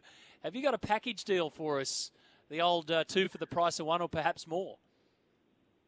Uh, I've got a, got a bit of a dynamic duo package deal. I was looking through the team lists for this weekend, and I sort of had a look at the junior development pathways programs for the Roosters, and there is a Zach Fittler at lock and a Brandon Beetson at front row, and I thought, wow, imagine if the originals were, imagine what sort of dynamic duo that would have been. Oh wow, wow! So where's that one in the in the junior pathways? Yeah, in the Harold Matthews Cup squads for under 17s, yeah, yeah for the Roosters. Yeah, so Harold Matthews. Uh, Freddie's yeah. son, and I think it's Artie's, yeah, Artie's uh, grandson. Grandson, yeah, good on you, Brad. That's a good shout out, mate. That's a it's it took us off on a different tangent, but wow, what an incredible is isn't that a way that that things line up in the world of sport and in rugby league? Back to Tommy, mate. Uh, we'll send you out a great voucher thanks to Char Grill Charlie's. Appreciate that call. That's a beauty as well. Don't forget Tommy's Tribune as well. So, like I said, it's giveaway Thursday. Uh, pick up the phone, give us a call, send in a text chances are we've got something to send your way for being a loyal listener. Matty, I thought the cricket yesterday was exciting, but when you get up to get a beer and you miss two wickets, you know something's not right. LOL says the Western Sydney Eagle. Uh, yeah, I had to bolt. I had to go across to cricket training, and everything tipped upside down in that time. Although I was there for quite a while last night. My best um, couple here in terms of the package deal, Lillee and Thomson. Love him. Well, I mentioned this morning, obviously, Lillee and Marsh. Um, but yeah, Tomo and Dennis Keith as well working in tandem. Steve Smith is our best captain, says Botany Danny, but Pat C will get his job back. Yeah, he will. Um, go the Bunnies, says Botany Danny. Thank you for that. 0457 736 736. Matt, don't know if you've mentioned it, but Josie Baff from Jindabyne won a silver medal at the World Championships in snowboard crossover overnight. I haven't, but thank you, Swivel. Uh, the Chook Man, Dick Johnson, John Bowe, what a combo. Yes, that was referenced earlier. That was one of the first ones put up, uh, especially in the world of motorsport. Um, great pairing, great Aussie pairing as well. Luke Nolan, Black Caviar. Yes. So we had Huey Bowman and Winks, but Luke Nolan, Black Caviar. What about G Boss Makybe Diva? Pretty handy combination. Not bad at all. Uh, overall numbers, not on your Black Caviar Winks style, but three Melbourne Cups ain't bad. Cronulla not only own the ground, they're in bed with the developer on the multi stage uh, development that surrounds Shark Park. To hold out the begging bowl to the state government is not only absurd, it's offensive, says Simo from Balmain. I didn't see that this morning, um, but Steve pointed us towards that, so we'll have a quick look at that when we get a chance. The interview on Sunrise this morning, but obviously that issue has been going uh, around and around. So the Tribune this morning, 0457 736 736. We want our headlines around the cricket. We want our headlines around round one and what you think's going to happen, and the biggest winning margin that we've been talking about this morning, and of course the package deals. Great package deals. Have you got some for us? Let's go to the news, and we'll do our racing tips also in our next half hour. Let's do our top tips with Chris Nelson, SEN's track analyst, who's on the line. Morning, Chris. Morning, Matty. Hey, it's great to talk to you, especially the back off the back of a couple of winners last week. We got there. We got across the line. I'll tell you what, we were well and truly overdue, but we finally got a couple of winners, and uh, and they were both around double figures. So that was nice, and let's just hope we can keep the momentum running into this weekend. Well, we've got some good races this weekend. Guineas at both Randwick and uh, Flemington, and you'll have some tips for us at Eagle Farm as well. So let's start in Sydney, mate. Randwick, uh, race number two. Let's start there, the Todman Stakes. Yeah, look, we have a, a short price favourite here in uh, in Red Resistance, and another one well in the market is Cylinder uh, from the James Cummings stables. And whilst I'm not knocking either of those, I just thought the win of Cafe Millennium uh, on debut at, at Randwick back on the 11th of February was just uh, outstanding. Uh, he was slow to jump. He was a length last uh, when they left the gates, and he was still a clear last well into the straight. But he just absolutely motored down the outside late and ended up winning running away from them by uh, about 1. Point, uh, well, 1.27 lengths officially. So nearly uh, a length and a half. Uh, and the effort was just outstanding. As I mentioned, his trials prior had been quiet but good. Uh, one, one of them not so quiet, but certainly the second one was a quiet one where he looked to have a lot of ability and he probably could have let go and won the trial if the jockey had wanted to. So I think he's a horse that's got a lot of ability. Cafe Millennium, the Golden Slipper picture, it's still wide open. So I, I couldn't come into the dollar seventy or so red resistance. I'm happy to go with Cafe Millennium. So we'll take the better odds and go with race two, number four, Cafe Millennium. Nash on board for that one. Just the five runners in that field. So let's skip ahead then uh, at uh, Randwick to race number nine on the card. Race number nine here, uh, I think there's a good thing, and that's number two, Roots. Uh, J-Mac will ride, Chris Waller trains. Just strikes a, a very uh, uh, suitable race for mine. First up ran third at uh, Rose Hill in the Millie Fox and was getting home really strongly to the line at the end of 1,300 metres. Uh, yes, she goes to 1,600 metres on Saturday, but I don't think that's going to be any problem. Uh, Chris Waller's a genius, as we know. J-Mac will have uh, roots in the right spot from the good gate. And on a day which uh, could be a little tough to find uh, to find winners, uh, most of the fields are quite open. I think Roots looks a good thing. So race nine, number two, Roots. Race nine, number two. So not much, uh, not so much a tip, mate. But what about your thoughts on how the Randwick Guineas plays out? The race before that, million dollars uh, up for grabs here for race eight, the Randwick Guineas over the mile. Well, I found it tough because I really wanted to tip Aft Cabin, uh, but I just looked at that last run, got caught wide, uh, had to do some work, and I thought the run was quite good, taking all that into account. But then he draws a wide gate again today, so I don't know. Sorry, on Saturday, so I'm not sure where he's going to end up again in the run. If he if he gets across and he gets some cover and everything pans out, I think he'll clearly win the race. But I just didn't want to tip him at the uh, 270 odd with that uh, hanging over his head that he might get caught out and might have to do some work. And look, Aussie Pinko was good last start. Zoo Tiger was good last start. Manzoice resumes. Obviously won the Derby at Flemington in the spring. I'm sure he'll be ready to go first up over 1600 metres. So it's a bit more open to me than the market suggests, and it all depends on what happens early with Aft Cabin. Okay, mate. Let's uh, keep the tips coming then. Let's go to Eagle Farm, race seven here. Yeah, another good race. Uh, the favourite here will be number four, Berry Cut. Got a bit of a wrap on this one, but I'm going to take it on here. Again, a bit of an awkward draw. The trial I thought was okay. The horse I like is number seven, D Poor. Now, if you look at the videos of this horse's last two wins, he's come with uh, big, strong finishes to run right over the top of his rivals. Barrier two, uh, look, he'll probably need a bit of luck to get clear, but Eagle Farm's a, a nice big track with wide open spaces. So he'll be able to get through, I would think. And if he does, he'll be unwinding again. I think he can prove too strong for Berry Cut. So we'll take the favourite on. We'll go with race seven, number seven, D Poor. Race seven, number seven there at Eagle Farm. Race nine at the farm. Race eight, I might have written that down wrong. We'll go to Sorry, race, race eight. eight. That's okay, Matty. Uh, number one, Halal. Very, very interesting runner. Horse that ran second to Animo in the uh, the Sires Produce a couple of years ago at Randwick, and everyone thought he was going to be a superstar. Unfortunately, he went off the boil. Uh, he's won a Group Two since. He's placed in a Group One, but now he's up here with Tony Gollan. He's formerly with uh, Team Hawkes in Sydney. Tony Gollan can turn these horses around. I liked his recent trial. He'd only have to be 75% of his best to give these an absolute caning, and I think he will. So race eight, number one, Halal, the best of the day. Okay, now down to Flemington we go. Nine races here on Saturday at Flemington, and the feature the million dollar Australian Guineas. Great history in this race, and some great horses lining up here. And Jack and Jackano's got to start favourite. Yeah, and we'll start favourite off a uh, last start win in the Futurity uh, on protest there, beating Gentleman Roy. Uh, I'm going to take him on here. I'm going to go with one a bit better value, and that's number 14, Attrition.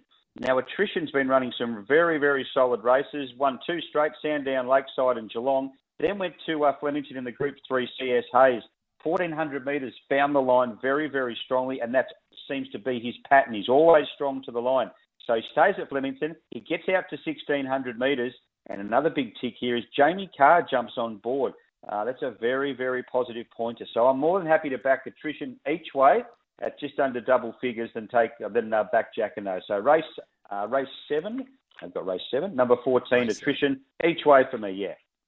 Okay, gee, a couple of wins last week, mate. Puts the wind in your sails and confidence. You're taking No. on favourites left, right, and centre this weekend.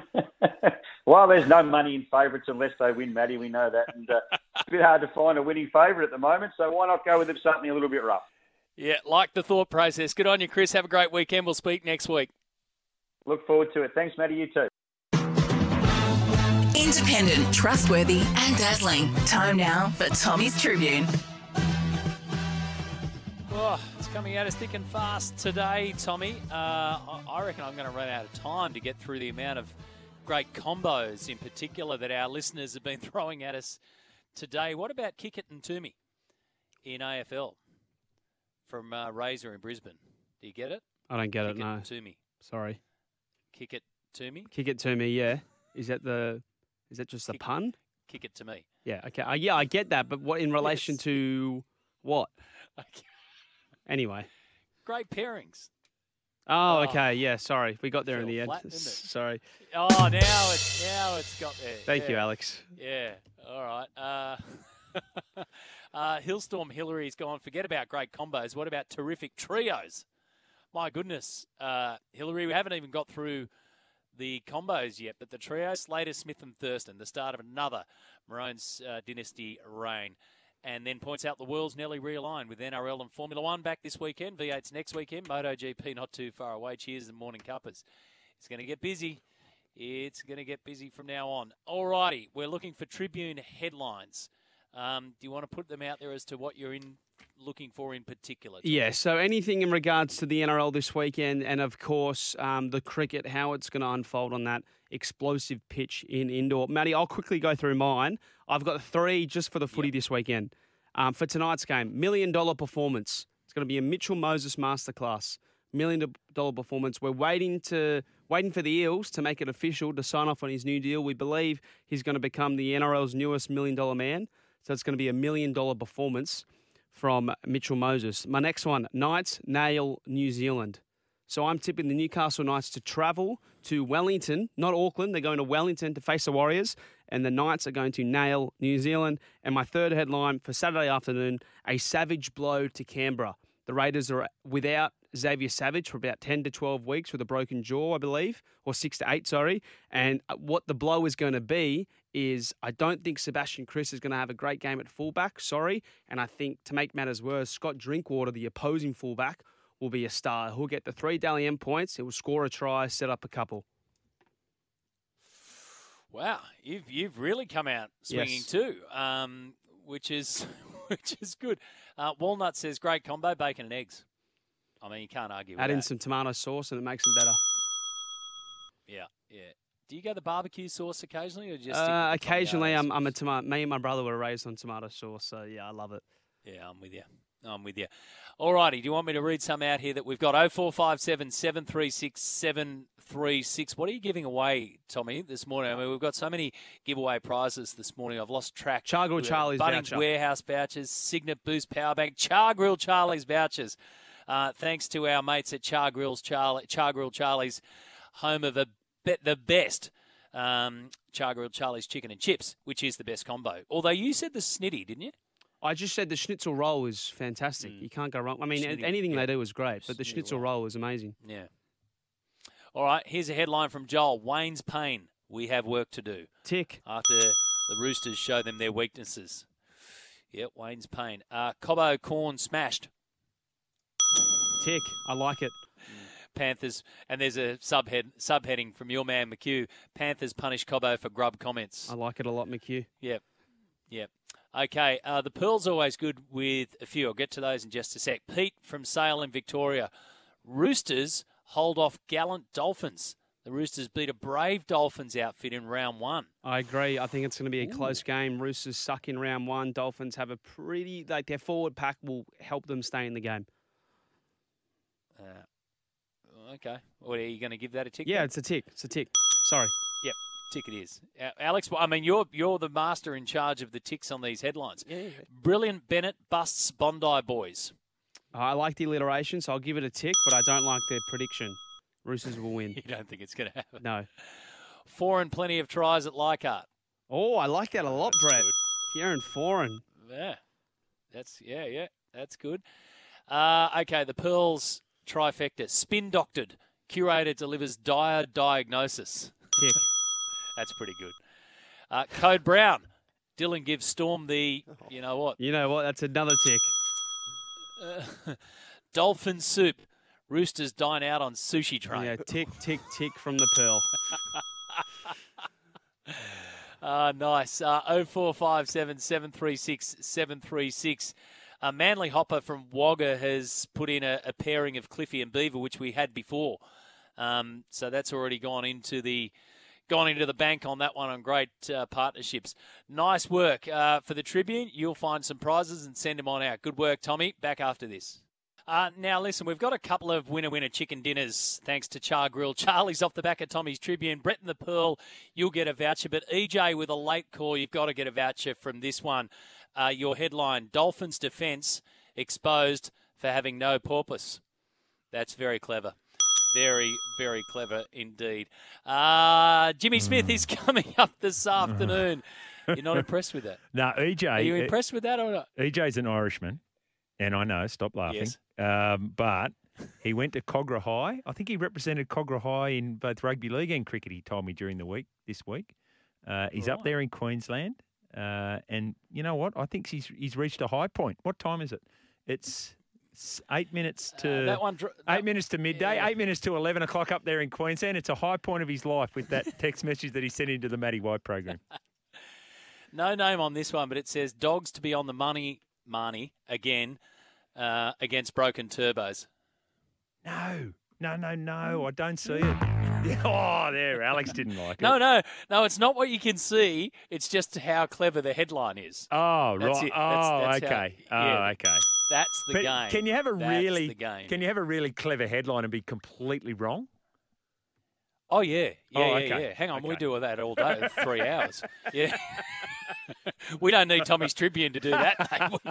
We, could be way, we could be way off the read, Marnie. Believe it. uh, hey, what did you what did you make of day one of the test?